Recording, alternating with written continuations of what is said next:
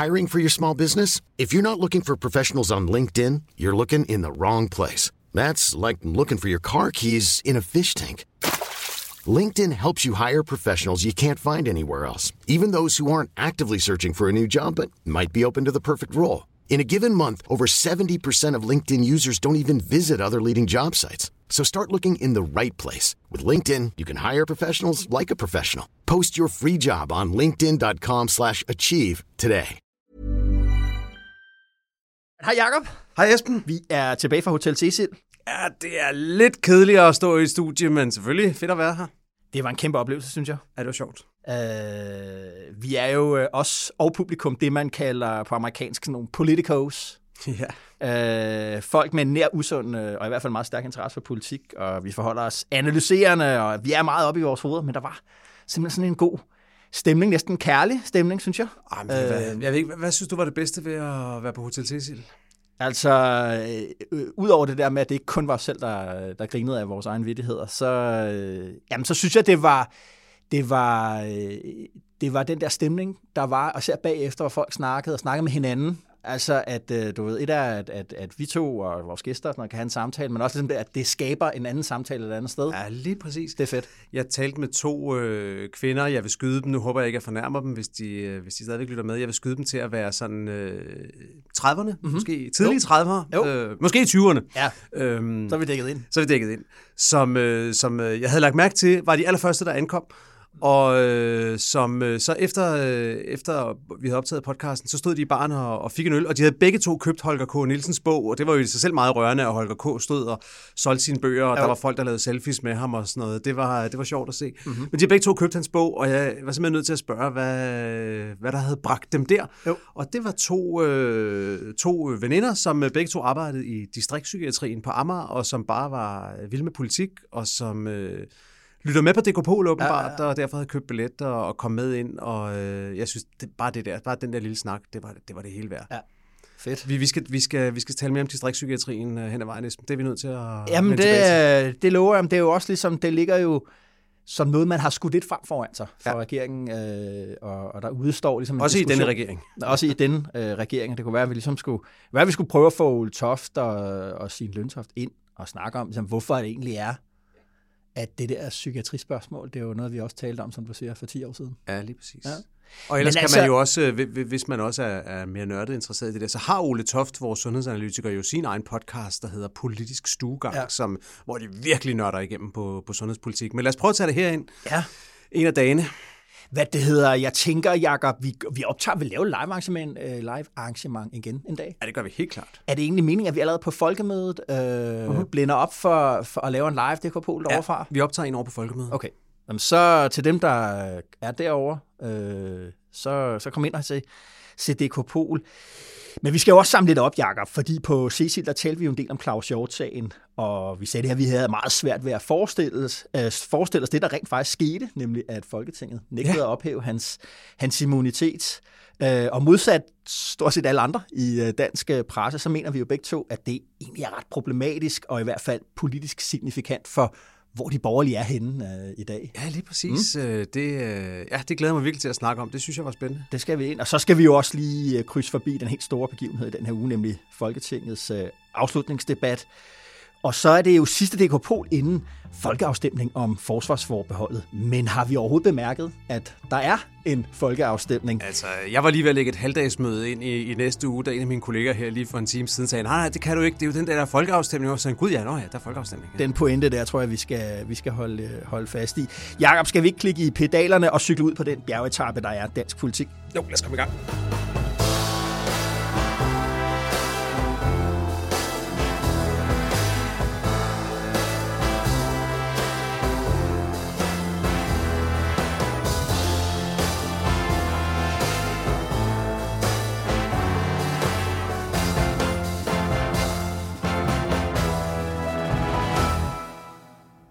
Jakob, fluen på væggen i bredeste forstand. Fra menighedsrådet i Vordingborg til Dumaen i Moskva. Hvor vil du gerne have flakset omkring? Ja, nu nævner du lige Dumaen i Moskva, og det er derovre, jeg er i, i denne her uge. Jeg ved godt, vi har været der meget på det sidste, men altså, jeg synes jo, For good reason. for good reason, og jeg synes, der er en ny grund til at, at, at flyve en tur til Moskva. Jeg gad virkelig godt at være inde omkring øh, Putins sygeseng, ja. eller hvad det nu er, han ja. ligger i. Øh, altså, spørgsmålet er jo, er han ved at dø? Ja.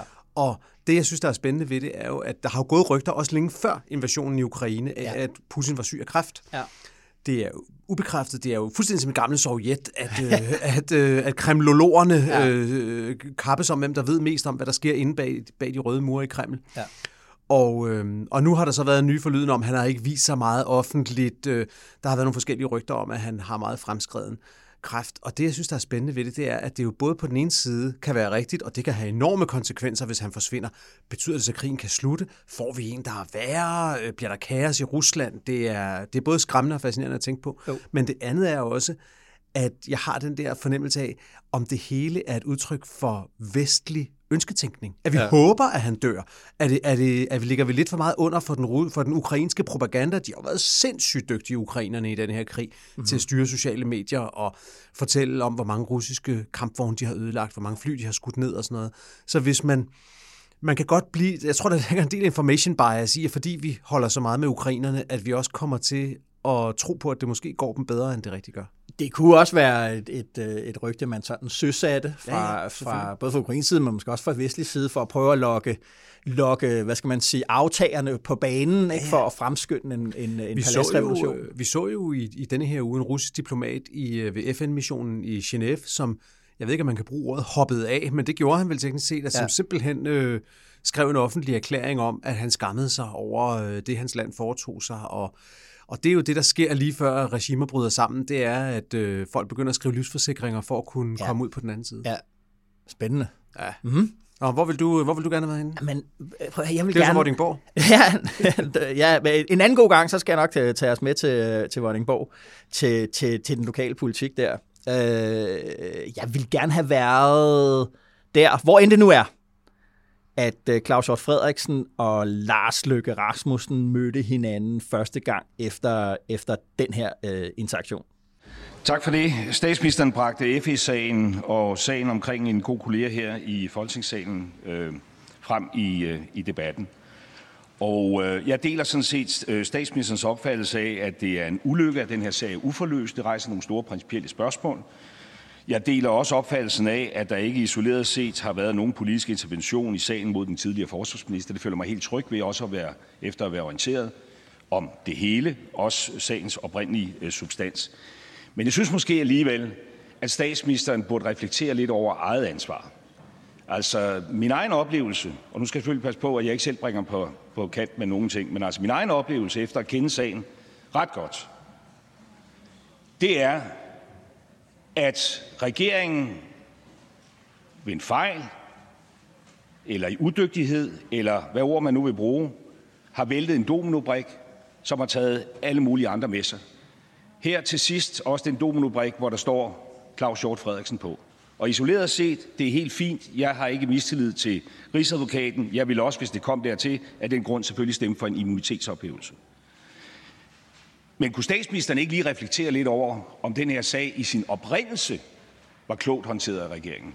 Altså, vi vender tilbage til, til jordtagen i det hele taget øh, lige om lidt, ikke? Øh, men som jeg skrev i en, en analyse for et par uger siden, så er den her sag øh, ekstremt juridisk og utrolig politisk på, på én gang. Og i afdelingen for utrolig politisk, altså Claus Hjort, han har forsvaret Lykke i hans allermest pressede situationer som, ja. som venstreformand, og, og dem har der ved Gud været øh, en del af. Ikke? Uden Claus Hjort, ingen ja, Lars Lykke. Så var han faldet meget, meget tidligere, end det rent faktisk skete. Ikke? At de er jo gamle, gamle kollegaer. Og det her, det er jo sådan et, et, øh, sådan et også dig, min søn Brutus øjeblik, ikke? altså der, hvor Cæsar blev stukket ned af en gruppe senatorer ifølge myten, og hans egen adoptivsøn øh, Brutus var med, ikke? Og samtidig så er der hele det der forhold mellem Venstre og Lykke. Ikke? Altså man skal jo ikke tale i særlig længe, især ikke med sådan lidt ældre venstre medlemmer. Øh, folk, det er ikke folk, der sådan, mm. Øh, fylder noget den, på mm. den offentlige scene, men bagved, før man mærker forarvelsen, vreden, øh, mm. hadet over, at Lykke hoppede af øh, og vendte sit parti ja. i ryggen og bliver ved med at, at, at stikke til dem. Ikke? Det bål, det fik lige smidt nogle flere ja, kævler på her. Ikke? Og, og, og det, jeg lagde mærke til med Lykke, ikke? Det, der var dels det der, ja. og så det, han sagde om Mette Frederiksen i samme sag. Ikke? Også, altså, fordi det, det han fik sagt, det var, at han fik stillet to spørgsmål, ja, Ja, som ikke var spørgsmål, som ja. Var kommentarer, ja. Hvor han spurgte, om ikke statsministeren var enig i dybest set, at det her var utrolig udygtigt håndteret. Ja. Og det er jo Lykkes pointe, og det er på en måde måske hans styrke, fordi der kan være nogen derude, der synes, det her ville Lykke kunne have håndteret bedre. Ja. Men det er også hans svaghed, det er, at Lykke, han er simpelthen manden nede på bagerste række, som sidder og peger op ja. på Jakob Ellemann, og Ja. peger op på Mette Frederiksen og siger, Ja. I kan ikke finde ud af en skid. Ja. Jeg kunne gøre det bedre end Ja. jer. Ja. Og det, det, den type folk kender man godt, og i længden bliver man jo træt af at høre på dem. Ja, ja, 100 procent. Ikke? Og, og, og, så kan man jo også sige det, det der, at han, har jo, han ventede jo. Det er jo første gang, han har rigtig har udtalt sig ja. om, om hjortsagen. Ikke? Så han, han kommer ligesom efter at hele dramaet Tænk, hvad han kunne have, kunne, tror, kunne, kunne han have påvirket den borgerlige stillingtagen til det, hvis han var gået ud med sin autoritet, mens den faktisk var oppe i luften, og havde sagt, venner, det her det er vi nødt til. Det havde været en del af... Han havde styrket ryggen på Søren Pape, ikke? Øh, jo, det, det kunne det i hvert fald meget vel have gjort. Ikke? Og ja. der var jo i helt, man kan, vi kan jo vende tilbage til det, ikke? men der var, der var ligesom sådan en kamp om, hvad er egentlig den, hvad er, den, hvad er det for en forståelsesramme, vi skal have om den ja. her sag. Og det havde han jo kunne påvirke ved at sige, som tidligere statsminister, ej, der sker ja. ved vinklen øh, sådan her. Han tog ingen chancer, han kom på bagkant.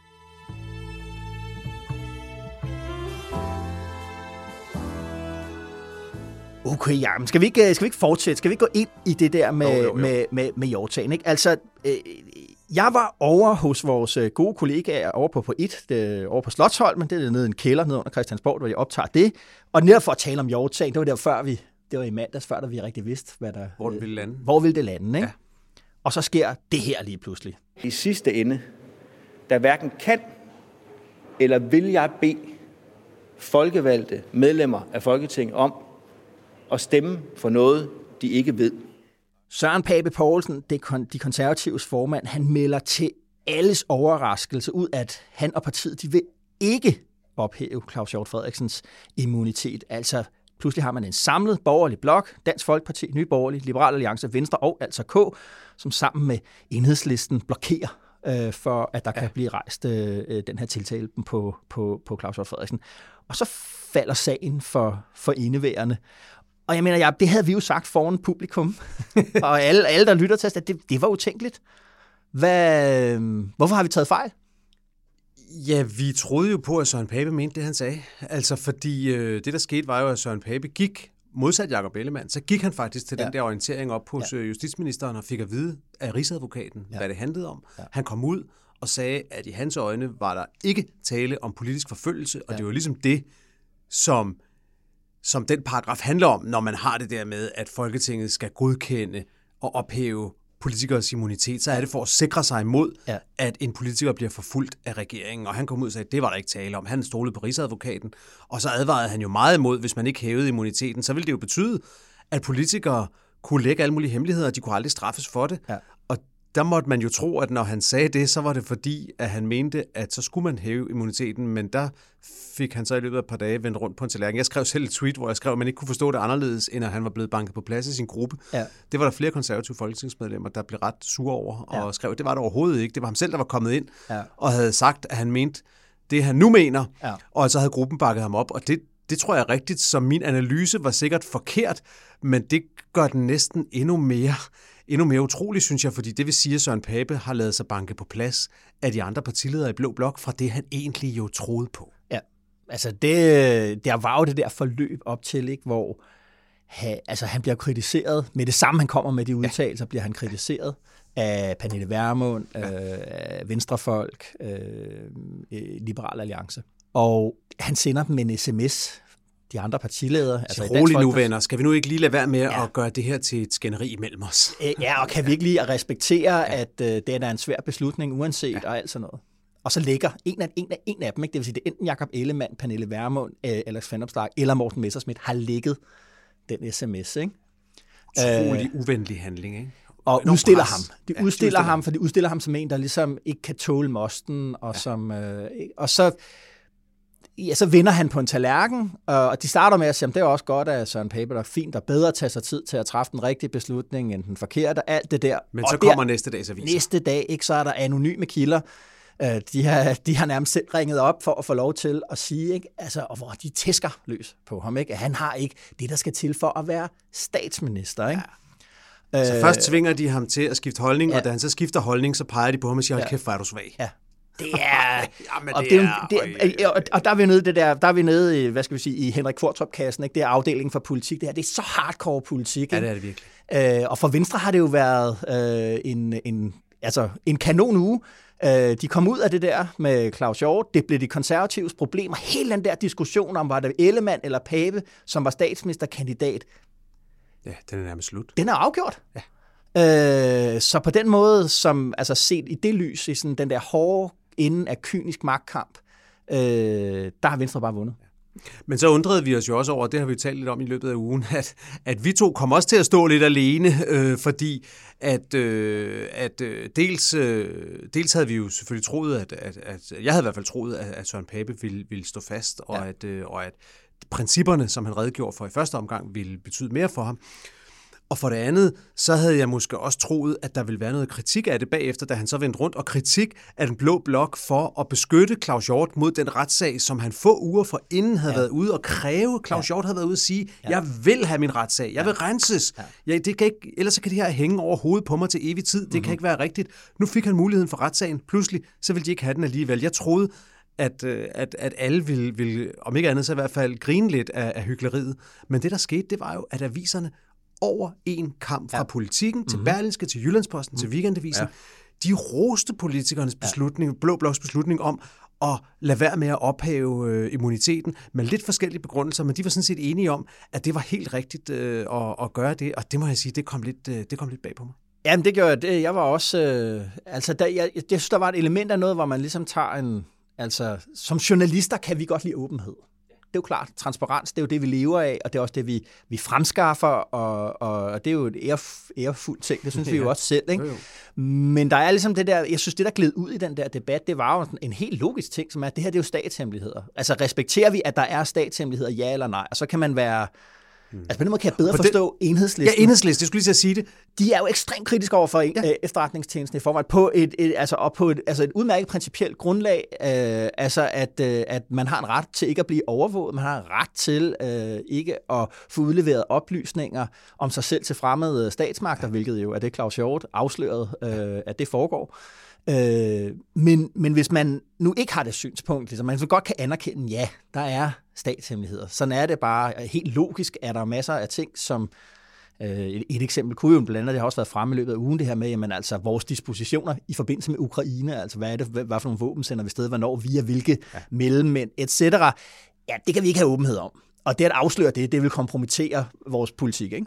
Og jeg synes også, man må sige, at, øh, at der, der, der er ligesom en substansafdeling og en strategiafdeling her. Alle er enige om, Ellemann vandt strategikampen, han stod tilbage som lederen, der fik ja. banket Søren Pape på plads ja. og fik lukket den ja. sag og sådan noget. Øh, det, det, var en, det var en optursuge for, for Jacob Ellemann, men på substansafdelingen, så har det her jo skabt en del forvirring i Blå Blok, og det kan man jo se på forskellige måder. Det kan man blandt andet se ved en øh, sjov historie, som vores kollega Morten Skærbæk havde i politikken, hvor at, øh, at øh, Kjeld Holm, mm-hmm. øh, den konservative, øh, hvad er han, tidligere biskop i Aarhus, jeg tror ikke, han er, han er det mere, jeg er ikke helt sikker, men han er jo i hvert fald de konservatives udpegede medlem af rigsretten. Ja. Og han gik jo ud så og troede, at øh, når nu de konservative havde, havde vendt rundt, så var det okay at sige, at de faktisk ikke havde tillid til rigsadvokaten. Ja. Og der måtte partiet lige banke ham på plads og sige, jo jo, vi har Ja, ja. ja. tillid til rigsadvokaten. Præcis. Og der synes jeg ikke, man kan bebrejde Kjeld Holm, at han var blevet lidt forvirret der. og på samme måde så man øh, Hans Christian Schmidt, tidligere mangeårig venstreminister, stor mand i Venstres ja. folketingsgruppe, mm. øhm, der skrev et Facebook-opslag, hvor han også Ja, udtrykte helt klart, at han måtte øh, have sin, øh, sin store tvivl, om han kunne have tillid til rigsadvokaten længere. Og det er jo altså opsigtsvækkende, Esben, at medlemmer af Danmarks øh, store magtparti, Venstre, går ud og udtrykker Ja. ja. fundamental mistillid til en af samfundets bærende institutioner. Det er ikke noget, vi ser hver dag. Nej, nej. Og skal vi ikke lige høre fra afslutningsdebatten? Ja, så faldt øh, Ellemann jo selv i. Øh, Jakob Ellemann, ikke? Øh, lad, os- lad os lige høre her. Ja. Jeg sige, jeg får også ondt i maven en gang imellem, når det handler om øh, politisk forfølgelse af politiske modstandere. Men Der behøver jeg ikke at tage til Rwanda. Altså, det er jo... Er, er du i øh, tvivl om, hvad han taler om der?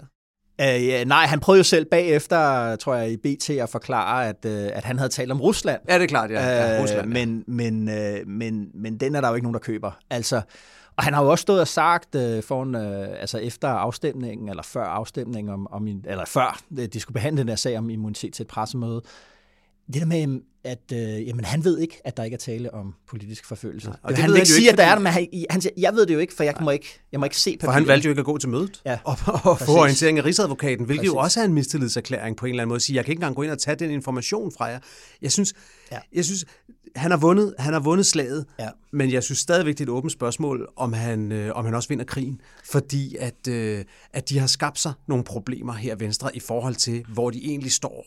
Ja, og der vil jeg egentlig gerne vende tilbage til. Jeg kan du huske, fra, fra, fra, fra sidst, der anbefalede jeg, det kan godt være, det ikke var fra, det var ikke fra Cecil, det var fra forrige gang, jeg, øh, jeg anbefalede den der, øh, hvad det hedder, interview med ham, der hedder øh, Matthew Continetti fra The Ezra Klein Show, ham der, mm-hmm. den amerikanske konservativ, som, som forklarede, hvordan forskellen på europæisk borgerlighed og amerikansk borgerlighed, det var ligesom, at den amerikanske øh, borgerlighed var anti-institutionel, mens at, øh, altså vendt mod institutionerne, vendt mod øh, den grønne velfærdsstat, mens at europæisk øh, øh, konservatisme er et forsvar for institutionerne mod sociale omvæltninger, der kom udefra. Ikke? Og der tænkte jeg ligesom, da det her skete, er det egentlig, at, kan man egentlig stadig opretholde det der skæld? Er, er det sådan, at europæisk borgerlighed er en forsvar for institutioner, altså forsvar for staten, forsvar for, for anklagemyndigheden, mm. øh, forsvar for kirken og det borgerlige samfund? Altså, er det stadigvæk der, vi er? Øh, og, og som du jo selv siger, vi har netop set flere venstremænd sige, venstremedlemmer sige det der, som Ellemann sådan halvt, om halvt siger, Øh, øh, og, og, og det der med, altså, at, at når de konservative går med og ind i en position, hvor Liberale Alliance og Nye Borgerlige er, som, som, som kan dyrke den der borgerlige anti-institutionalisme der, ikke? den der dybe, dybe, dybe mistænksomhed over for, for, ja. For staten. Ikke? Øh, og hvor man, altså, der, der tænker jeg bare, at, det, altså, at, at, at der sker noget med det borgerlige Danmark lige i øjeblikket, hvor man havner i, Ja, i, i, at, i at have det her med, at man dyrker sådan øh, øh, en slags konspirationsteori om, hvad der, hvad der egentlig øh, Og- foregår. Ikke? Og, og, og et element i det, det er jo, at det her er jo også et led i, øh, i deres storytelling omkring Mette Frederiksen. Ja. Og øh, selvfølgelig skal oppositionen bygge en, øh, en storytelling op omkring, hvorfor Ja. ja. statsministeren skal skiftes ud. Jo. Og den storytelling, de bygger op omkring hende, det er jo, at hun ikke bare er en magtfuld statsminister, men ja. hun er en magtsyg statsminister, som Ja. koncentrerer alt for meget Ja. magt hos sig selv. Og alle kan jo se, hvor den historie kommer fra, selvfølgelig. I den aktuelle sag, der bruger de jo for eksempel det her med Rigsadvokaten. Det var det, Hans Christian Schmidt havde som pointe. Han holdt i det Facebook-opslag, han lavede, holdt han en avisartikel fra politikken op foran sig, så man kunne se den, hvor den nuværende Rigsadvokat, dengang han blev ansat i jobbet, var Ja, ude at sige, at han synes, at det var Rigsadvokatens opgave at følge politikernes ønsker. Ja. Og det er det, som Venstre nu bruger imod ham og siger, der kan man se, Ja. han er i lommen på Mette Frederiksen. Ja. Og jeg synes bare, det var interessant at gå tilbage og kigge på, hvad var det, han sagde dengang? For du har nemlig fuldstændig ret. Dengang han blev ansat, der var Søren Pape justitsminister. Ja. Der havde vi en VK-regering, eller Ja. en VLAG-regering. Ja. Og hvad hedder det?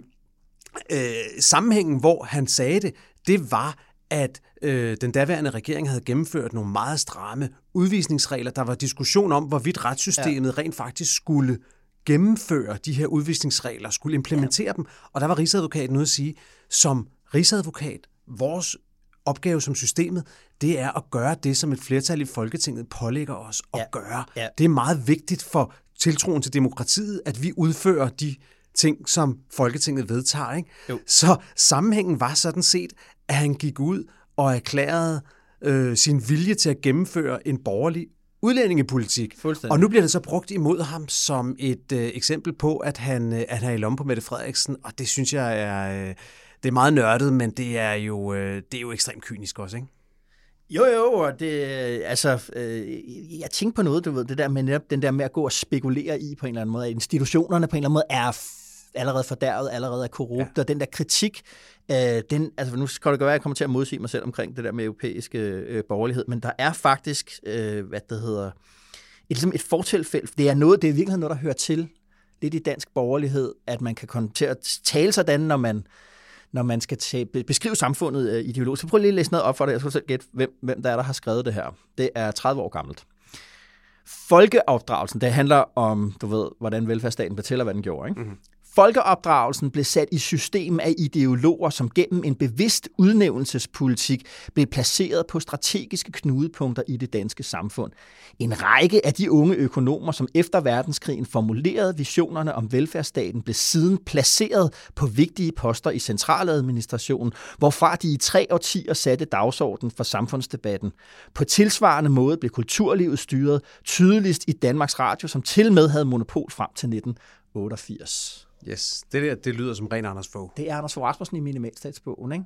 Det er jo en polemisk bog, øh, en skarp, meget kritisk, meget, meget liberalistisk bog. Altså, han er ja. langt til højre for nye borgerlige ja. på, det her, på det her tidspunkt på den økonomiske politik. Men beskrivelsen, Altså, hvornår er det her ideologi, og hvornår er det, at man begynder at tale om på en eller anden måde, altså bevidst udnævnelsespolitik, de blev placeret på centrale, hele forestillingen om på en eller anden måde, at der også kører et helt propaganda, det er et ord, han også bruger rigtig ofte i, i bogen, et propagandaprogram til ligesom at overtale folk til at acceptere et samfund, som de, som, som de borgerlige er ideologisk øh, imod. Ikke? Det er en beskrivelse af, hvordan Socialdemokraterne ordet folkeopdragelse, ikke? Altså, ja, ja. Øh, på en eller anden måde øh, snyder øh, og mm. undertrykker. Øh, og, det, det, og det er lidt det, vi ser komme igen, synes jeg, med den her, med den her, med, i, i den her sag. Altså, det der bare er vildt her, det er, det her, nu er det ikke bare en kritik af, du ved, hvad, hvad for nogle embedsfolk, der er blevet departementchefer, eller hvad der foregår i Danmarks Radio, eller sådan noget. Nu inddrager man anklagemyndigheden, i virkeligheden også sådan lidt domstolen. Altså, hvorfor er det et problem, at Claus Hjort Frederiksen kommer fra en domstol? Og måske fiser den her sag bare ud, ja. og så ender det i ingenting, men der, hvor den kan få et virkelig vildt plot twist, ikke? Jo. det er jo, at der kommer et folketingsvalg enten her i efteråret, eller også kommer det i foråret. Ja. Hvis vi nu forestiller os, at Jakob Ellemann og Søren Pape, de på en eller anden måde vinder magten tilbage. Ja. Og Søren Pape, bliver næppe justitsminister, men en af deres folk kommer til at sidde i Justitsministeriet. Jarlov. Rigsadvokaten vender tilbage og siger, kære venner, vi har jo denne her sag fra sidste samling. Claus Hjort Frederiksen er ikke længere medlem af Folketinget. Ja. Nu vil jeg godt øh, rejse den her tiltale, men det, gerne. det står jo i loven, at øh, det er noget, justitsministeren skal bestemme. Hvad siger de så? Ja. Så er der ikke nogen immunitet, der skal ophæves, og så sidder de altså med den, ja. og så skal de træffe beslutningen. Ja. Hvad gør de så? Ja. Ej, det vil være vildt. Det vil det. Men jeg synes også, at vi skal lige, lige slå en krøl på det. Måske en bro, en, en bro ind til, ja. til det med afslutningsdebatten, fordi Øh, det her, det betyder jo også, nu læste jeg op fra minimalstatsbogen, altså øh, de borgerlige er også blevet mere ideologiske. Ligesom at Socialdemokratiet mm. i hvert fald øh, i, i frem mod 2019 blev mere klassisk socialdemokratisk ideologisk i deres måde at adressere vælgerne på, ja. at tale om samfundet. Øh, jamen det, det, det kommer også til at ske. Der, der følger, jeg tror, den her personfixering, fokus på Mette Frederiksen, den her tendens til at sådan have sådan en konspirativ fortælling om, ja. hvordan samfundet hænger sammen. Det kommer vi til at, øh, at se, ikke? Og, og det har jo styrket forbindelsen, synes jeg. Altså, jeg synes, altså nu taler vi om, at Ellemann har vundet. Det er også Liberale Alliance og Nye Borgerlige har vundet her, fordi de har fået Venstre og Konservative med over ligesom i deres den her sådan øh, meget kritiske, skeptiske position, meget mm. borgerlige position mm. øh, øh, frem, mod, frem mod valget. Ikke? Og det betyder jo bare, at altså, det vi kommer til at se i den valgkamp, det er hårde og giftige angreb på Mette Frederiksen. Det er en, og en, og en, og en position, hvor det økonomiske, liberalistiske, den liberalistiske del af den borgerlige økonomiske politik vil fylde, fylde øh, mere. Ikke? Og det var jo det, vi så under, under afslutningsdebatten også, ikke? Altså som noget nyt igennem en lang stykke tid angreb øh, Jakob Ellemann, for eksempel også Arne, Arne-pensionen. Ikke? Øh, og hvad kan man sige, der er både gode og dårligheder der for, for regeringen. Jeg tror, det er, Mette Frederiksen er på en og samme tid øh, regeringens stærkeste kort, men hun er også deres akillesæl. Det, ja, ja. det bonger ud hos vælgerne. Der er rigtig, rigtig mange vælgere, det har vi også kunne se i vores undersøgelser. Øh, hun deler vandene sådan 50-50 men, efterhånden. Men, ikke? men ja, noget af det, der bliver spændende, og som vi jo først får afsløret rigtigt, når vi har haft det næste folketingsvalg, det er, om hun deler vandene lige så meget ude i Danmark, som hun gør i øh, Christiansborg-segmentet, i det, man kan kalde Twitter Danmark, der ja. hvor hele Medie Danmark diskuterer med hinanden inde på Twitter, fordi der gør hun jo virkelig, og jeg synes, jeg synes hendes, øh, hendes øh, nye podcast har været et ekstremt godt eksempel på det. Ja. Mette Frederiksen har lavet en podcast. Jo. Første gæst var Rune Lykkeberg, de sad og snakkede, på, på information, ja. og der sidder de og, og taler, og det har jo vagt enorm opmærksomhed, at nu har statsministeren en podcast. Ja. Og det, der ligesom har været, har været hovedkritikken, det har været, hvordan kan hun lave en podcast, når hun aldrig stiller op til kritiske interviews? Så ja. har hun tid til at sidde der og hyggesnakke med Rune Lykkeberg. Ja. Han har også fået sin del af kritikken for at være, ja. for at være loverne pudelhund, der sidder der og taler med hende om de store problemer, ja. men ikke stiller de rigtig kritiske spørgsmål. Ja. Og så stiller hun aldrig op til kritiske interviews. Og den diskussion kan man jo fint have, stiller Mette Frederiksen nok op til kritiske interviews, er hun nok til rådighed, men jeg, ja. jeg er bare kommet til at tænke på noget andet i den debat, og det er for mig, der er den et tegn på, at i hvert fald dele af Danmark, af medie-Danmark og det politiske Danmark, har simpelthen fået Mette Frederiksen på hjernen. Altså, vi er blevet besat af Mette Frederiksen. Ja. Og derfor så er det ligesom, at, at måden at yde magtkritik på i Danmark, Ja. ja. det er blevet at få et kritisk interview med Mette Frederiksen. Ja.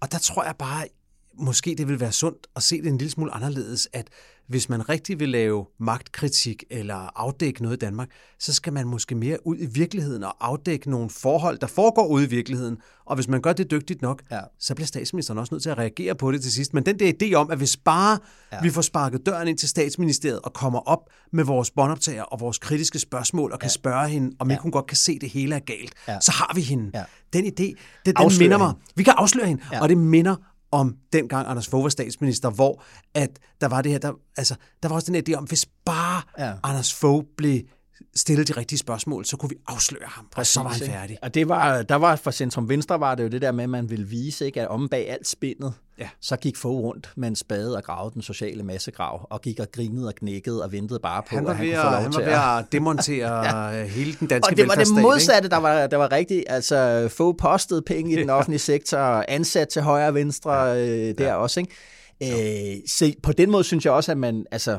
ja, det har jeg også skrevet om, at det, det, at, altså, det er et krisetegn. Ja.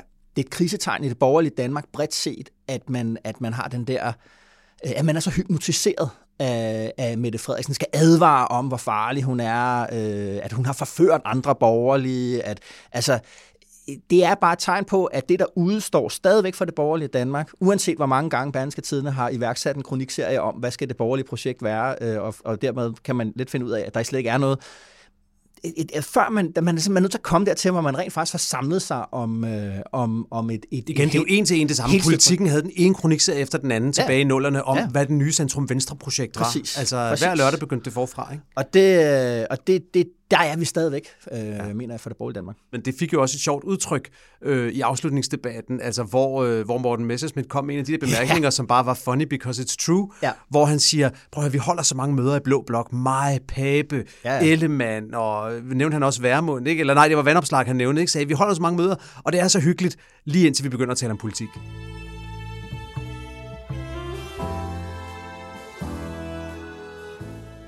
Afslutningsdebatten, Jakob. Mange havde ventet det helt store clash, men det blev vel egentlig sådan en, en ret rolig omgang, og det gjorde det vel, fordi folk holder krudtet tør til den der valgkamp, som jeg ved godt, du ikke vil stå her i, i studiet og udskrive valget, men der var jo virkelig mange referencer til, det her er den sidste afslutningsdebat inden et valg. Altså politikerne selv er begyndt at adressere, at nu træder vi ind i en, øh, i en mere eller mindre udskrevet øh, øh, valgkamp. Hvad, ja. hvad, tog du, hvad tog du med dig derfra? Ja, men lige præcis det. Ikke? Og derfor kunne man også lidt øh, afkode, hvad, hvad, er, øh, hvad er det for nogle, for nogle retninger, de begynder at køre ned af. Ikke? Ja. Mette Frederiksen var ude med noget grønt råderum, vi er ude i noget klimasatsning, og, og øh, som vi lige har talt længe og indgående om, så var, så var den modsatte fløj meget øh, optaget af, af frihed og magtkritikken. Øh. Inden for et år, der skal vi til folketingsvalg. Det bliver et valg mellem, hvem der er bedst til at tage ansvar for den enkelte dansker og vores fællesskab. Hvem er det, der skal have ansvaret for dit liv? Er det Socialdemokratiet, eller er det dig? Ja, men øh, enig. Og, og, og øh, synes jeg, den der meget, som jeg sagde før, understregning af, af, af, det, af den økonomiske del af borgerligheden lægger meget vægt på den økonom, det, at man kalder økonomisk ansvarlighed. Det har jo den ræson for sig, at det er det eneste emne på vælgernes top 5, som vælgerne også synes, at de borgerlige vil være Hvor de bedst har til. mere tillid til dem end til sosserne. Ja, præcis. Et helt ja. klassisk, øh, og det er det, man vil... Vi, altså, vi kommer simpelthen til at gå ind i en, i en sådan ret klassisk fordelingspolitisk valgkamp. Ja. Øh, det har vi ikke været vant til i, i næsten 20 år, at, øh, at det har været på den arena. Øh, man har vil afgøre, hvem der skulle have regeringsmagten. Og man kan også sige, at, at altså, hvis historien har noget at sige her, så bliver det meget op ad bakke for, for de borgerlige at vinde et valg på det her. Det eneste, mm. der skal til, eller hvad kan man sige, det der skal til for, at det, det skal skulle så gøre, det er jo netop det, det, at der kommer en regulær økonomisk krise. Eller fordi grund til, at vælgerne jo mener, at de borgerlige er bedst til det her, det har jo alt at gøre med, med Anker Jørgensens periode sidst i mm. 70'erne, starten af 80'erne. Slytter kommer til hele den der genopretningspolitik. Det er der, de borgerlige får det image. Ja. Men det, der var problemet dengang, det var jo, at vi sloges jo med stigende arbejdsløshed, stigende inflation øh, og, manglende, og manglende vækst. Ikke? At, altså, der er vi jo ikke lige nu. Inflationen er der, øh, men vi har ikke en kæmpemæssig statsgæld, der, der, der ligger tømmer de offentlige budgetter. Øh, egentlig så var de borgerlige også kommet til at dreje lidt ned ad en vej, hvor de havde givet Mette Frederiksen lov til at bruge en masse flere penge. Yes. For på det nationale kompromis, der fik hun jo indført, at man kunne køre med et, et budgetunderskud på ikke bare på 0, minus 0,5, men på minus 1. Det er rigtig mange penge øh, sidst på måneden. Ikke? Øh, og der kan man sige, der har de borgerlige været lidt heldige i gåsøjne, de er selvfølgelig ikke glade for det på den måde, men de er lidt heldige, at den der inflationsproblematik er dukket op, fordi det er det, der ligger en begrænsning for, at Mette Frederiksen virkelig kunne, kunne lukke op for penge, øh, øh hvad det hedder, posen, pengepunkten her frem mod mm. et valg, og begynde ligesom at lave alle mulige offentlige investeringer og ja, ja, ja. hjælpepakker og sådan noget, fordi, ja. som vi har set både Nationalbanken og, og overvismanden ud at sige, det kommer altså til at hælde, hælde branden på benzin på inflationsbålet. Og det er også derfor, at jeg tror, at det der valg kommer øh, tidligere end, øh, end Sille her, ikke? fordi mm. hun er nødt til at få skaffet sig en ny situation. Ikke mindst fordi, at, at, at øh, vi går i gang med nogle overenskomstforhandlinger lige på den anden side af nytår, og hvad vil fagbevægelsen? Altså, de vil i det mindste kompenseres for den en, øh, inflationsstigning, der har været. De skal have et lønbomb, der vil være relativt højt. De har jo lige høj, været ude, meget, meget spændende i denne her uge, været ude og, øh, og hejse advarselslamperne om, at øh, hejse advarselsflagene, tænde lamperne eller hejse flagene. Jo. Man må vælge sine billeder her. Øh, men, men for at øh, den lavere tilgang til fagbevægelsen, og det er også urimeligt, og nu er de nødt til at have mere hjælp, større fradrag ja. for fagforeningskontingent, og større krav om overenskomstdækning på ja. alle offentlige arbejder og alt den slags der så, øh, ja. så de står også klar og, og, og kræver nu, men, men, øh, men, men jeg lagde mærke til, at Mette Frederiksen også var ude og sige, jeg ved ikke, om det var inde i salen eller, eller, eller uden for salen i forbindelse med afslutningsdebatten, at hun sagde det, at, at det var klart, at der var brug for flere reformer også i, i næste periode for at få det her til at hænge sammen. Og det er jo bare en helt ny Mette Frederiksen i forhold til hende, der gik til valg sidste gang. Fuldstændig. Men mm. det virker lidt som om, at de måske alligevel kan tage Arne-pensionen og bruge den som det skjold, der skal bære dem igennem. Fordi det, man burde diskutere, det ja. var jo, okay, hvilke reformer? Ja. Hvad, hvad skal de gå ud på? Hvor er det, det skal gøre ondt for, at det kan gøre godt for nogle andre? Ja. Men de har fået det der skjold, der hedder Arne-pensionen, ja. som øh, til Socialdemokraternes held, de blå partier gerne vil afskaffe. Socialdemokraterne kan stille sig op som dem, der vil forsvare den. Ja. Og det, man kan sige med Arne-pensionen, det er jo, at med al respekt for, hvor vigtig den er for alle mulige mennesker, jo. så er den jo en lille korrektion. Fuldstændig. Den er en lille bitte korrektion ja. af en arbejdsmarkedspolitik, der i mange, mange år har gået ud på, at vi skal være længere på arbejdsmarkedet, ja. vi skal afskaffe efterlønnen, vi skal, gøre, vi skal selv spare op til vores pension. Ja. Der er gennemført så mange ting, mm. og så har man taget anden pension og sagt, hey, her, der sætter vi altså lige plaster på såret, for der er nogle mennesker, som det faktisk gør ondt for, ikke også? Ja, ja, ja. Men de borgerlige prøver ligesom at, at stille det op som en, øh, som, en, som en reform, der fuldstændig ødelægger den danske, ja. den danske velfærdsmodel. Ja. Og det, det er bare Socialdemokraternes held, fordi den vinder de. Jamen altså, når man taler til baggrund med dem, så altså, de kan ikke famle ned. Nej, altså tænk sig, at de kan få lov at de kan føre kampagne på den i 19, ja. Og altså, det var jo det, der, hvis der, altså, når man sidder og kigger på, på vælgervandringerne i meningsmålingerne, så er det jo, altså da det bliver foreslået, der er det jo der, at Dansk Folkepartis katastrofe for alvor sætter ind, ikke? og de borgerlige kan ikke finde deres ben i det. Og det er de, altså nu har de så, kan man sige, de har fundet deres ben, men altså, jeg er bare stadigvæk, altså, Pape har hele tiden angrebet det. Konservative har hele tiden angrebet. Nu er Venstre rådet med på den, altså mm. at Jacob Ellemann står derop og leverer soundbites til de valgvideoer, Socialdemokratiet har tænkt sig at sende ud på Facebook. Men lad du mærke til, hvad Messersmith sagde om det afslutningsdebat? Ja, han sagde, at det bliver uh, over my dead body. Det bliver ud meget. Jeg står ja. bag den Arne pension 100 procent. Det var rigtigt. Ja. Og på den måde er det, er det også, er det også altså, realpolitisk ja. en, øh, en fuldstændig blindgyde, de Ja, og det har Venstre i. jo også selv sagt, ja. ligesom når man har talt med dem, så er de også jamen altså, vi vil egentlig bare gerne forbi det der med Arne. Vi skal ikke tale ja. mere om Arne. Og de var også lidt irriteret på, at Pape blev ved med at tale om det, for de mente jo selv, det her det er en tabersag. Der er også, øh, altså jeg ved godt, at, at man lige skal have, have de kildekritiske briller på, men, men, men 3F's øh, blad viste jo også, at den, hvad var det, en halvdel eller en tredjedel af Venstres vælger selv markede den der op. Ja. Ikke? Det er en dårlig, det er et dårligt sted at stå. Men det er også lidt det, jeg talte om før, det der, det er lidt prisen for, at du får at den der, hvordan skal det borgerlige alternativ defineres? Hvis det bliver defineret på økonomisk, øh, på øh, liberalistisk økonomisk basis, altså der, som rækker fra NB til LA til Venstre til Konservativ, jamen så ryger Arne med. Mm. Øh, og det, det stiller jo spørgsmål, altså det, og det rammer jo det principielle historiske spørgsmål, som handler om, hvad er de borgerlige forhold til velfærdsstaten? Ikke? Fordi ja Altså, når de lukker døren, kritiserer de den helt vildt. Når de åbner døren, så, så går man på kompromis øh, ja. med det. Ikke? Og den, det, det, det, er jo det, det er jo derfor, jeg sagde det, at hvis historien har noget som helst at sige her, så er det entydigt til Socialdemokratiets fordel, at vi har en velfærd versus skat-diskussion.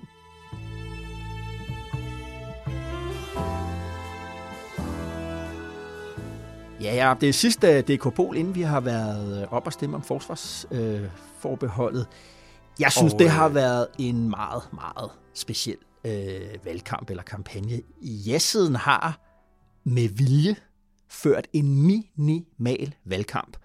Og det ser ud til, at det virker. Meningsmålingerne peger lige nu på et ret komfortabelt ja. Det er godt nok jeg, mærkeligt. Jeg mødte, jeg var med i det der TV2-program Presselogen i, i sidste weekend, og der mødte jeg Peter Øje, mm-hmm. min udmærkede chefredaktørkollega fra Jysk Fynske Medier. Ja.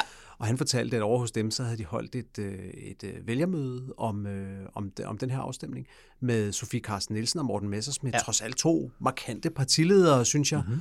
Og jeg tror, der var kommet nu kan jeg ikke huske, om det var 10 eller 15 mennesker. Der var kommet ingen mennesker. Ja. Øh, så det er også ligesom om, det er ja, ligesom om, den er gået under radaren hele vejen rundt. Eller... Men, jamen også hos vælgerne. Ja. Øh, jeg sad lige og, og, og kiggede på nogle tal her i går. Øh, til, jeg håber nu at skrive en, en, en eller anden form for analyse op til.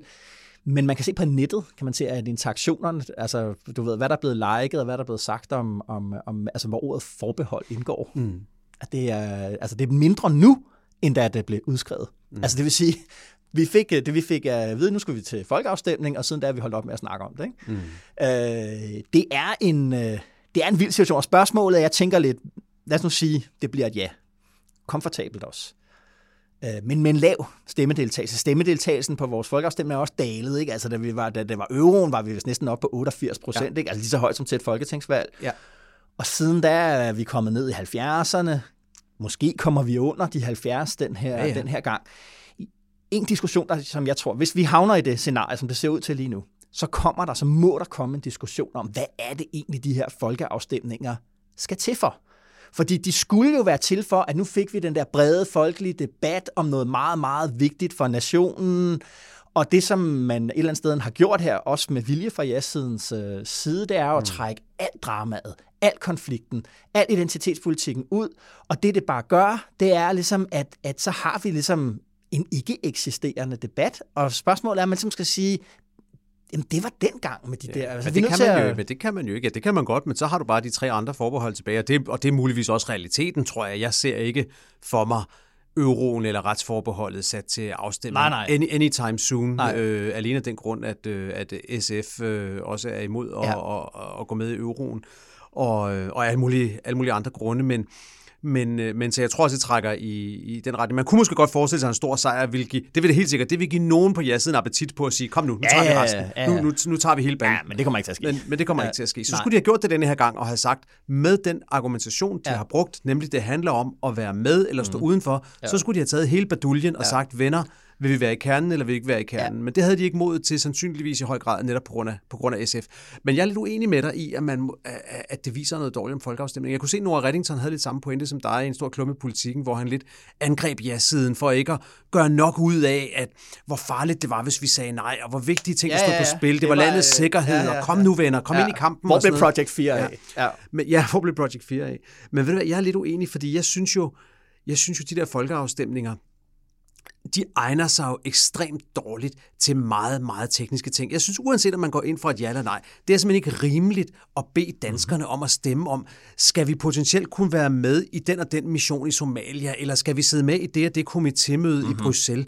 Det er, ikke, det, det er måske nede i Schweiz gør de sådan, men det er ikke sådan, det danske demokrati fungerer. Det er Nej. et repræsentativt ja, demokrati. Præcis. Og derfor synes jeg egentlig, det der med at bruge en folkeafstemning til at hæve sig op over nogle af de der meget, meget tekniske detaljer, ja. og sige, det handler om, hvilken retning I gerne vil i. Ja. Det kan man bedre bruge folkeafstemninger til, og på den måde synes jeg egentlig, at det har været måske endda faktisk en bedre folkeafstemningsdebat end nogle af de andre, det er så en, der også polariserer mindre. Det er måske også en, der engagerer mindre. Ja. So be it, altså. Mm. Det betyder ikke, at demokratiet er afskaffet, for demokratiet er jo det, vi har, hver gang ja. vi går til folketingsvalg ja, det, og vælger vores politikere. Jamen, jeg var egentlig heller ikke, fordi jeg var nemlig heller ikke enig med, med, med Nora Reddington på den måde. Altså, fordi altså, jeg opfatter også lidt det der øh, indlæg, han havde der, Nora, som sådan en...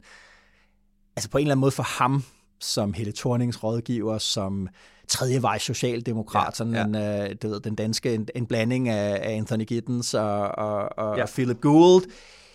Vil det på en eller anden måde være lidt en, en uh, at det ville være svært for hans selvopfattelse, tror jeg, at leve med, at det skulle være Mette Frederiksen, yes. den der national, øh, meget nationalt orienterede, ja.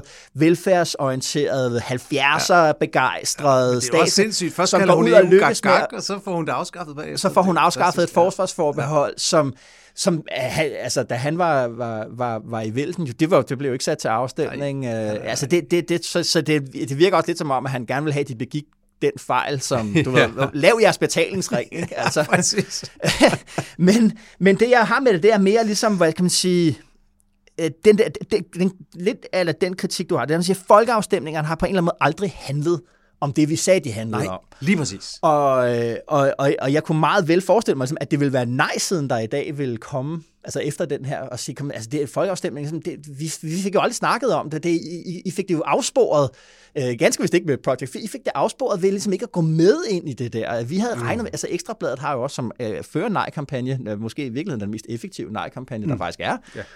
hvor, der, hvor et af sloganene er, skal vi skræmmes til et ja? Mm. Spørgsmålstegn. Og det tænkte jeg, nej, der er ikke nogen skræmmekampagne, for der er ikke nogen kampagne. Nej. Altså, Øh, og det vil sige, den forventning, man havde om, at nu skulle vi tilbage i den gode gamle gænge, den er væk. Men jeg synes stadig, det er et spørgsmål om, ligesom, altså, at hvad kan man sige, altså, den, der, der var rigtig meget efter Brexit, øh, hvor som handlede om, hvad jeg kan folkeafstemninger egentlig. Hvornår mm. er de gode, hvornår virker de, hvornår virker de ikke. Og noget, nogle af de eksempler, man har på folkeafstemninger, der har været gode, øh, det har blandt andet været Irland, øh, hvor man jo øh, her for 5-6 år siden stemte om øh, både om homoseksuelles ret til hvilelse og om abort. To, altså hvis man kender til det irske samfund, jeg har, jeg har boet i Irland, det er jo katolsk land, øh, og, øh, og de her ting går meget tæt på, på, på nogle følelser, på nogle grundlæggende værdier. Det blev ja i begge tilfælde. Altså man, man kan begifte sig som homoseksuel i Irland, og der er kommet øh, abort også. Det var nogle meget, meget, meget principielle spørgsmål for det irske samfund. Øh, voldsom skæbne historie også. Mm. Men det man jo gjorde, der var, der fik man jo sat borgerting i gang og organiseret den der debat, ja. hvor folkeafstemningen lå efter hvad skal man sige, al den offentlige debat, al den diskussion, der havde været. Mm. Nu har vi en stor diskussion, og så, altså jeg tror nærmest, der gik to år, fra man i gang satte det, til man havde afstemningen. I Danmark bruger vi jo folkeafstemninger. Vi taler stort set aldrig om EU, ikke i den brede debat, vi ja. taler. Altså vi har jo ikke haft en bred debat om forsvarsforbeholdet øh, op, til, op til det her. Vores debat starter med udskrivning af, af folkeafstemningen, ja, og nu har vi så en, et, et tilfælde, hvor at, at, øh, at at nu har vi udskrevet en folkeafstemning, og debatten er ikke kommet alligevel. Så den der, meget sagt, det der, vi beskriver, når man sidder og læser politisk det er det liberative demokrati, hele vores forestilling om, at så mødes vi, og så snakker vi, og det bedste argument vinder. Men det har vi jo, nu kan vi næsten ikke holde fast i det længere, fordi før havde vi måske svært ved at holde fast i det, fordi vi synes, at, at debatterne kom til at handle om noget helt andet end, end altså, du ved, østeuropæiske pædofile ja, ja, versus ja, ja. retsforbehold eller et eller andet. Men den her gang, der har jassen jo brugt det strategisk til at sige, at hvis vi nu bare slet ikke har en debat, rigtig, mm. så får vi vores ja. Der kunne jeg godt forestille mig, at der var nogen, nogen på nejsen, der siger, okay, nu, det her det går ikke længere. Ikke? Altså jeg mener, også bare sådan helt ned i det små, ned i kvartrup igen. Det her, det skulle have været Morten Messersmiths entré på scenen som uh, landspolitiker. Ikke? Ja. Hans meningsmålinger tanker.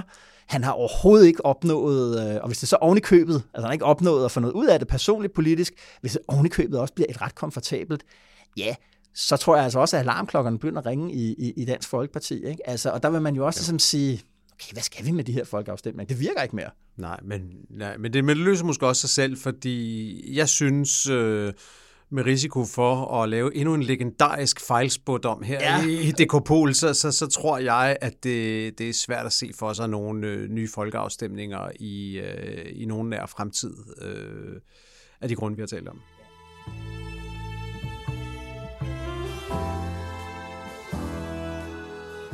Det var det, Jacob. Vi har jo holdt fri et par dage på grund af Kristi Himmelfart, når den her udsendelse bliver ja. sendt. Hvad har du lavet, om man så må sige? Øh, hvad, på, jeg har lavet? hvad har du lavet på fredag? Øh, jamen altså, på fredag, når vi kommer et stykke ud på dagen, ja. så har jeg forhåbentlig samlet en gaskrig. Okay. Og jeg, har jo- ja, jeg ved ikke i de her tider, om man overhovedet må købe gasgrill men jeg er altså kommet til at købe en. Sorry. øh, Nå, jeg håber, du jeg, tænker på, om, det, om du øh, jeg griller jeg kan dine få- pølser i Putins gas. Putins gas. Jeg håber, jeg kan få noget norsk flaskegas i stedet for. Ja. Øhm, hvad hedder det? Noget, no, grøn, grøn gas. Er det ikke, er det Ja. ikke sådan noget? Jo. Hvad hedder det? Men altså, jeg er jo stolt kolonihaver gennem 11 år, og nu skal jeg have min første gasgrill, så det er et ret Okay. stort øjeblik. Men det, der jo sker, når man får den, det er jo, at øh, drømmen om gasgrillen bliver jo lige forsinket lidt, for så var sådan en papkasse med et samlesæt på 200 dele, man så skal sætte sammen. Så jeg, jeg, er, jeg er lidt spændt og også en lille smule bekymret for det projekt, hvis jeg skal Ja, men også fordi, altså jeg tænker, man skal jo lige passe på Ja, med så- så- gas. så- ja, altså, så- det, kan jo, det kan jo eksplodere. Okay, jamen, det lyder hyggeligt. Ja, det bliver meget fint. Mm. Hvad med dig? Ja, yeah. jamen det jeg plejer vel. Jeg skal, skal vel ud og ud og cykle lidt. Jeg var jo på Bornholm ja. i uh, sidste weekend og køre Bon Fondo, som det hedder. Og hvad er det? Ja, det er et... Øh, jeg, jeg tror, at det, at det hedder Born Fondo, som det er jo en samling af Bornholm, og så det, der hedder Gran Fondo, nede i, som er åbenbart, det må være nogle italienske motionistløb, eller hvad det helt præcist er, en serie af løb, det ved jeg egentlig ikke. Men det er arrangeret i Gudhjem, øh, og vi kørte 120 km og 1700 øh, højdemeter, så det bliver betegnet som et, et, øh, et bjergløb der. Øh, det var super fedt. Og så mødte jeg jo den gamle danske cykelrytter, øh, Jørgen Markusen, og øh, ja, det var, en- det var en meget, det var en, en jeg blev simpelthen en lille smule... Jeg blev ikke starstruck i øjeblikket, øh, men jeg blev, men bagefter blev jeg lidt. Ja. Øh, ja, fordi du ved, altså, jeg har jo aldrig set øh, øh, Jørgen Markusen køre øh, på cykel. Han, Nej. han, han er jo på den måde en del af en generation fra før øh, cykelløb og Tour de France blev folkeeje i Danmark. Ikke? Ja, lige altså, præcis. Ja, ja. Øh, men jeg har læst meget om ham, og, og sådan, han er en del af, af den danske mytologi omkring det. Så det er lidt med at møde ham, okay. og han var en, altså, Men- en utrolig flink mand, så det var jeg sådan meget, det var jeg rigtig, rigtig glad for. Dejligt.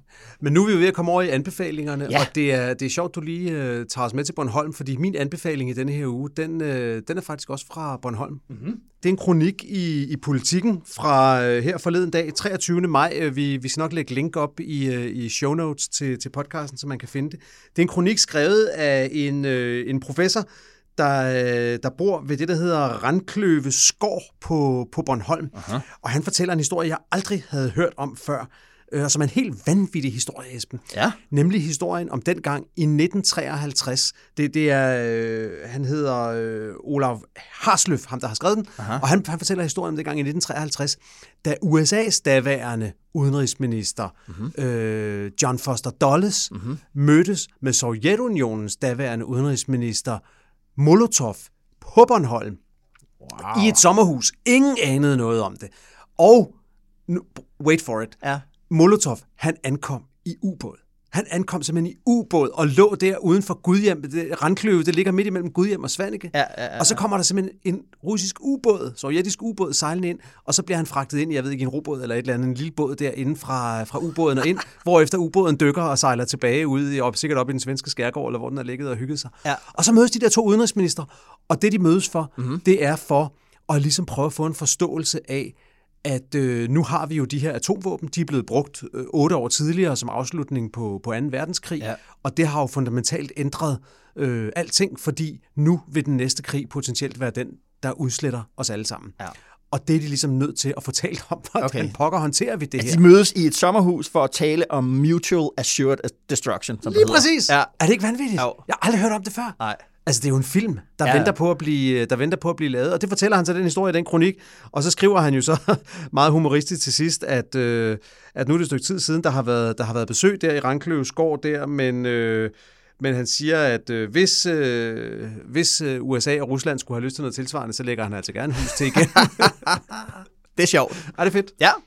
Jamen, hvad det hedder, jeg har været i boghylden, øh, Jacob, og øh, anbef- jeg vil gerne anbefale den her lille korte bog af Ivan Krastev. Den, han er bulgar og sådan politisk tænker, Ja. filosof, arbejder i blandt andet for European Council on Foreign Relations, mm-hmm. øh, er veloversat til, dan- til, til dansk, men øh, den her ikke, den hedder Dem- Democracy Disrupted. Øh, og den handler om øh, protester og mistillid i, øh, i, i, i politik. Og det, jeg synes, den er god, fordi den har både noget at sige om det der med, vi snakkede om, om Claus Hjort, altså den her, den her mistillid, der, der omgiver øh, politik i dag, jo ikke kun i Danmark, måske mindst af alt i virkeligheden i, i Danmark. Det er måske også derfor, vi synes, at den her sag er så vigtig på en eller anden måde, fordi det er første gang, vi sådan, ligesom, ja. på den måde ser en, en mistillidserklæring helt inde i Folketingssalen, ja. helt inde på, i toppen af politik. Men hvis det politik har i, i, i, i i en del år nu været omgivet af, af, af sådan folkelig mistillid på sådan et meget dybt plan, mm. hvor man sådan synes, at alle politikere er ja. Løgnagtige, for eksempel. Ikke? Ja, præcis. Øh, det skriver han om, hvor, øh, hvor det kommer fra. Så synes jeg også, at den er god i forhold til, til folkeafstemningen. Altså, hvad skal man sige, øh, det der med, fordi jeg tænker meget på, at grund til, at vi har forbeholdene, var jo nejet i 92, øh, ja, da vi siger nej til Maastricht. Ja. Og det har vi jo behandlet meget som sådan en dansk ting. Mm. Altså det var danskerne, det var mm. vores historie, det var et eller andet med noget unikt i, i, i den danske Vores folkekarakter. Et eller andet, Ja, ja. ikke? Øh, men måske var det også et forvarsel på sådan en folkelig protest imod det, eliten ligesom kom og foreslog. Præcis. Øh, altså, og på den måde, ligesom, i stedet for at se os som sådan nogen, der var det var jo det, man talte om dengang, og, og sådan fra ja-siden, du ved, at vi ville blive efterladt på perronen, mens historiens tog ville køre fra os, så var vi, var vi jo i, måske i virkeligheden den, en, en fremtidig station, hvor ret, meget andet europæisk politik også ville komme forbi øh, senere hen. Ikke? Det var et forvarsel. Man kan i hvert fald sige ikke også, at øh, kig på Danmark og kig på Storbritannien. Ikke også? Vi holdt 92, det var mega besværligt, Ja. ja. og forbeholdsafstemning i 93. Vi har haft klippet med Holger K., der fortalte om alle de æg, han fik i, næsten i hovedet nede i fældeparken. Ja, ja, ja. Forbeholdene har været en pestilens for danske politikere lige siden, i hvert fald dem, der gerne vil af med dem. Nu har vi endnu en folkeafstemning om. De har tabt to allerede, om Ja. euroen og om retsforbeholdet. Ja. But we're still in the game. Ja, ja. Britterne, Ja. de kørte en anden strategi, ja. og vupti, puh, så røg de ud. Præcis. Og der, der synes jeg bare, hvad, ja. hvad, hvad er protest? Hvad, er det, hvad, hvad ligger der i den politiske protest ja. I dag, som blandt andet kan komme til udtryk i en folkeafstemning, eller det kommer til udtryk, når folk går på gaden. Hvad handler det om, ja. og, øh, og hvad er nogle af problemer med? Noget af det, Krastef gør meget ud af, og der synes jeg også, at er den danske folkeafstemning sådan interessant, det han siger, at de protester, vi ser i dag, er, er protester, som har meget svært ved at oversætte sig selv til et politisk program, til ja. Et politisk parti. Ja. vælge en leder. Hvad er det, I vil have? Vi vil ikke have noget, vi vil bare gerne have lov til at, at sige, at det, de har gang i inde på parlamentet, det gider vi i hvert fald ikke. Og der synes jeg, der er det jo interessant at se, det er også noget af det, som Holger K. Nielsen fortæller om, både på Cecil og, og, og i den der podcast, uh, Mads Aarhus, jeg lavet med ham, nemlig det der med, det valgte han jo faktisk ikke at køre ned ad den der vej. Altså, Ja, jeg er ja. ikke den rene protest, der er nogle bestemte ting, Nå, vi okay. gerne Det lyder som en bog, jeg skal læse. Jeg er Ja. ja. glad for, at jeg kan se over på dit bord, at Ja. ja. det er en relativt tynd bog, En fordi tynd jeg bog, har den så mange, under jeg er i 100. gang med allerede. Men, lad, men, men hvad hedder den, siger du? Den hedder Democracy Disrupted the Politics of Global Protest. Den er 80 Okay. sider lang, og han skriver jo øh, enkelt og klart, øh, Krastef. Han er ikke nogen, øh, altså på trods af, at han har titel af filosof, er han ikke øh, svær at forstå, synes jeg. Nej, okay. Mm. Anbefaling modtaget. Ja, tak for den her lidt korte uge, Ja, i lige måde. og tak til dig derude med DK Pol i ørerne. Det er vi så taknemmelige for. Mit navn er Esben Schøring. God weekend og god vind.